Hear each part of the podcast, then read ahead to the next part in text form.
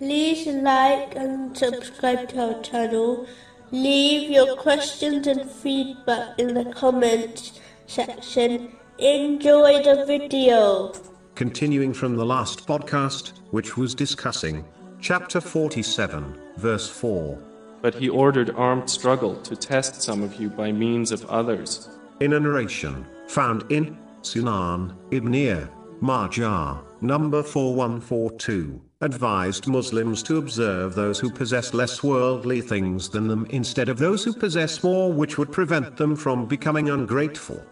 Unfortunately, some incorrectly observe the lives of others, which appears to be better than their own life.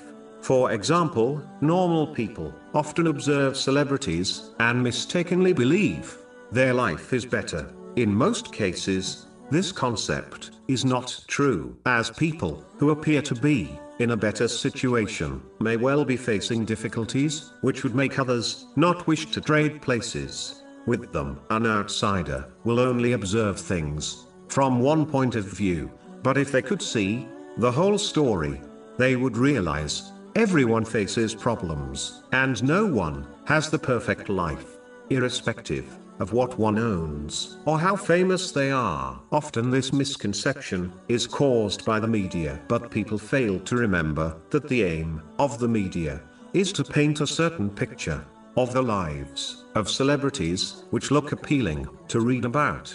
In most cases, if they only reported facts without sugarcoating them, the majority of their customers would turn away from them. Muslims must avoid this false belief as it is a tool of the devil, who uses it to inspire people to be ungrateful over what they have.